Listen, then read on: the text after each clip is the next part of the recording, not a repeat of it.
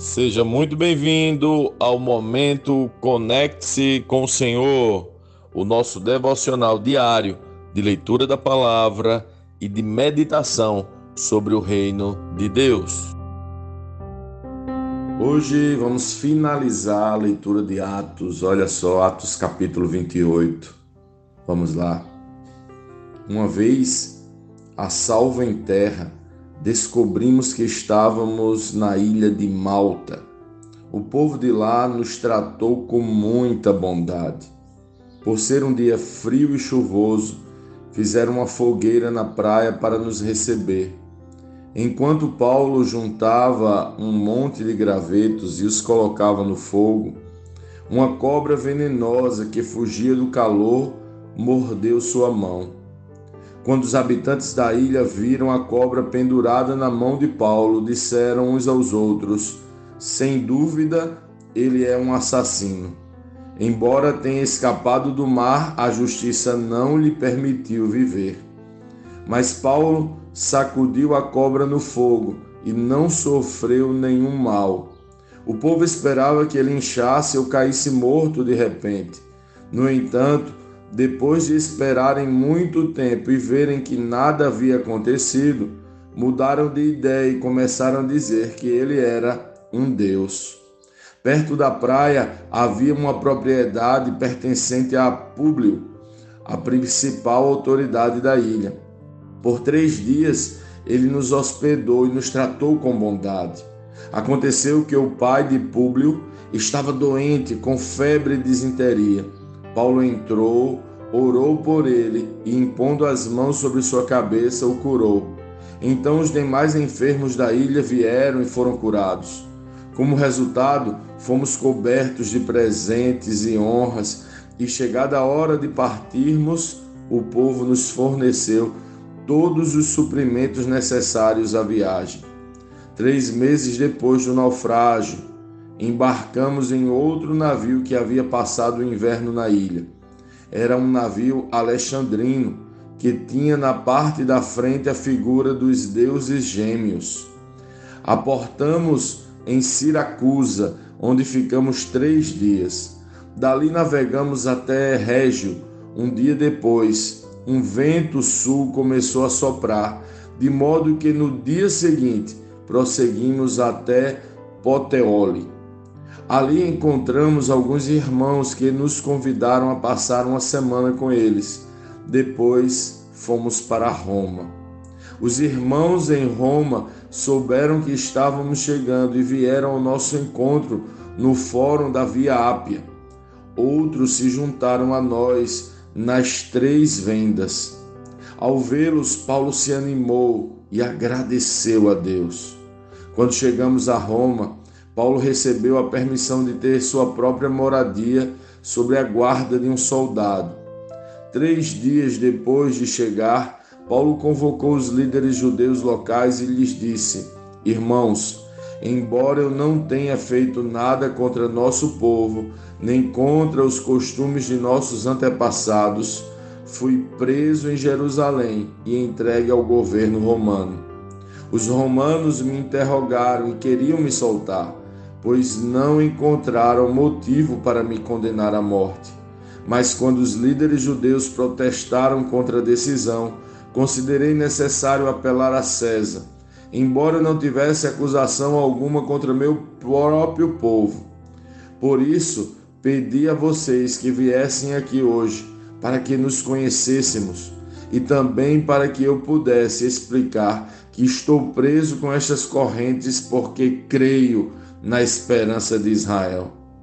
Eles responderam: Não recebemos nenhuma carta da Judéia e ninguém que veio de lá nos informou alguma coisa contra você.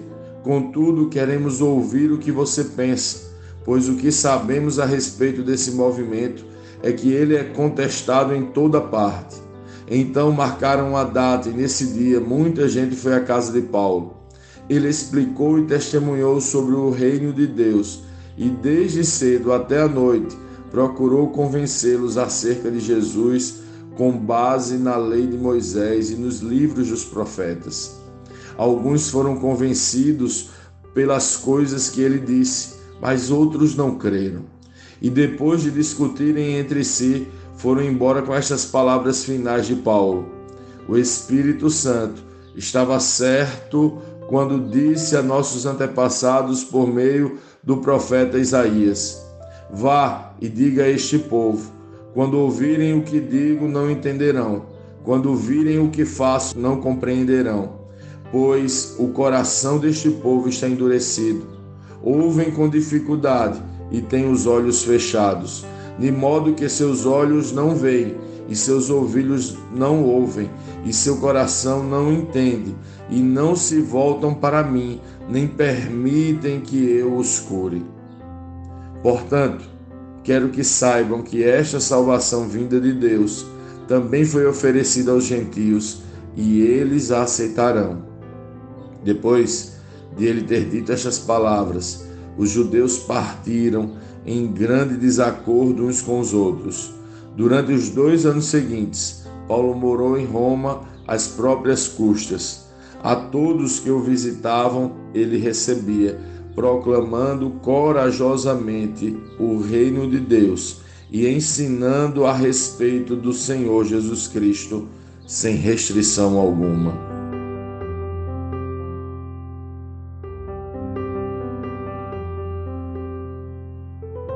Lendo este capítulo de hoje, nós precisamos responder: como Cristo lê esse texto?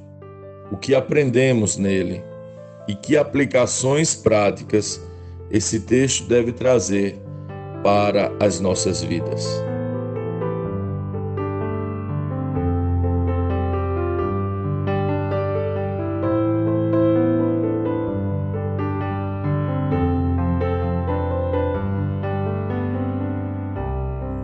Relato de Lucas termina com um período onde Paulo esteve em uma espécie de prisão domiciliar em Roma. Neste período, Paulo recebia pessoas e proclamava a esperança de Israel. A esperança de Israel que Israel rejeitou chegou até nós. Os textos da antiga aliança apontam para o Cristo mas os judeus continuaram rejeitando a verdade e a esperança. Neste ciclo de leitura que terminamos agora do livro de Atos, eu fiquei impressionado em perceber que os apóstolos e os pais da igreja interpretavam todos os textos da antiga aliança como profecias que apontavam para Jesus.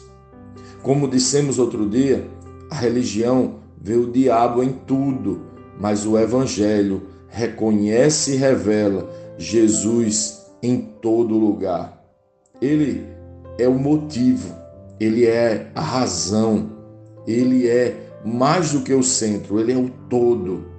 Israel rejeitou o Cristo e a pregação do Cristo. E a esperança de Israel se tornou a nossa esperança. Quando Paulo começou a falar com os judeus de Roma, ele começa a falar que estava preso por proclamar a esperança de Israel. Mas quando os judeus daquela localidade também rejeitam Cristo, Lucas declara: a todos que visitavam, ele recebia, proclamando corajosamente o reino de Deus e ensinando a respeito do Senhor Jesus Cristo. Sim, nossa esperança é o reino de Deus, que é revelado plenamente no Senhor Jesus Cristo. Você conhece o reino de Deus? Você tem sido diariamente alcançado pela revelação de quem o Senhor Jesus Cristo de fato é? As últimas palavras de Paulo para os judeus foram as palavras encontradas num texto de Isaías, que diz que o povo judeu ouviria, mas não entenderia, pois seus corações eram endurecidos. Uma das orações que faço ao Senhor sobre mim, minha casa e sobre a comunidade que faço parte é: não nos deixa ficar com o coração endurecido. Não nos deixa ficar como cegos para não te reconhecer quebra a dureza dos nossos corações e a cegueira dos nossos olhos e a surdez de nossos ouvidos. Nos faz te ver em tudo, Jesus. Os religiosos estavam tão perto, mas não viam e não veem. Os seus corações endurecidos não conseguiam e não conseguem enxergar Jesus Cristo, a esperança de Israel. Que haja choro em nossas casas, que haja clamor em nossos lábios, não mais por sinais e curas, mas para que tenhamos o coração quebrantado, os olhos abertos e os ouvidos atentos para o reino de Deus revelado no Senhor Jesus Cristo.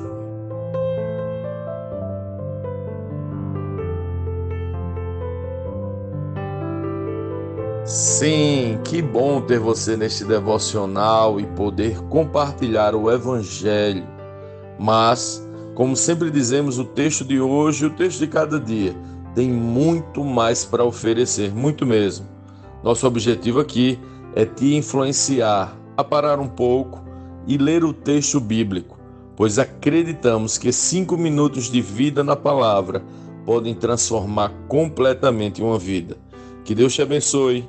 Leia, medite, comente, pergunte e adore o Senhor no seu lugar secreto. Conecte-se com o Senhor.